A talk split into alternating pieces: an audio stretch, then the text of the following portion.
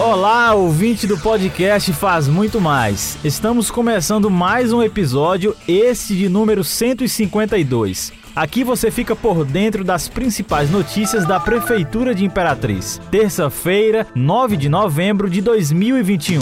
Notícia, informação.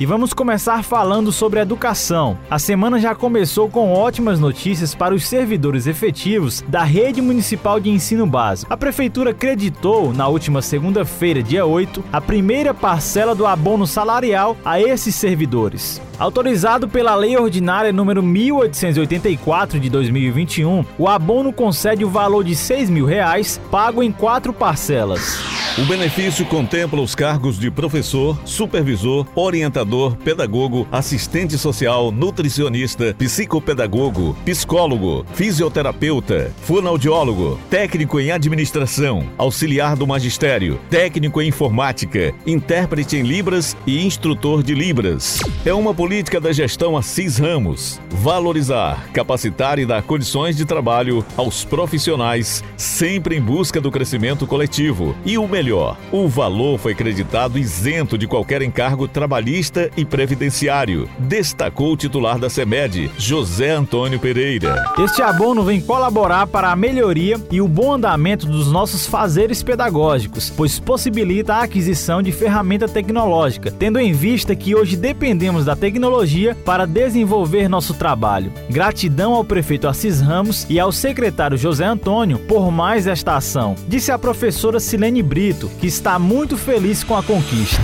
Saúde.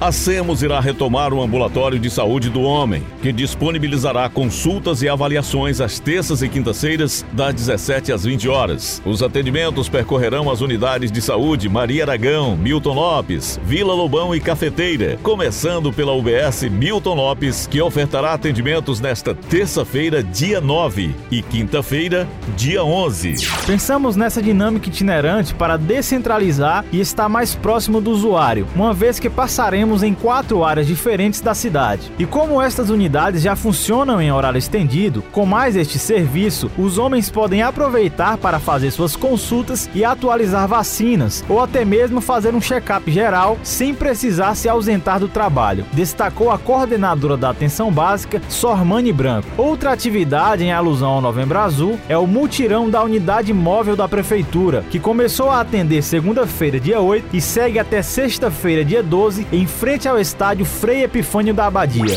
Infraestrutura. A Prefeitura de Imperatriz, por meio da Sinfra, Superintendências de Proteção e Defesa Civil e de Limpeza Pública, apresentou o planejamento de execução das ações para o período chuvoso, compreendido entre 2021 e 2022. De acordo com o prefeito Assis Ramos, o plano consiste na organização e divisão de 10 setores, onde cada departamento estará em execução direta neste período, prestando todos os serviços necessários para a população, com ações que já vinham sendo realizadas no decorrer do ano. A execução das ações foram divididas em 10 regiões, como Vila Lobão, Vila Cafeteira, Bacuri, Santa Rita, Vila Vitória, Grande Vila Nova, Centro, Vilinha, Vila Fiquene e em povoados da zona rural. O secretário de Infraestruturas, Igomar Filho, explica que o setor está com 12 equipes, com 160 trabalhadores para a execução da operação Tapa Buracos, limpeza de riachos, sistema de drenagem profunda, passagem molhada, hidrojato e construção de pontes. O plano de contingência visa organizar, agilizar e facilitar as ações necessárias ao período chuvoso, que geralmente envolvem diversos órgãos responsáveis que buscam o planejamento e apoio à população em caso de situações emergenciais ocasionadas pelas fortes chuvas.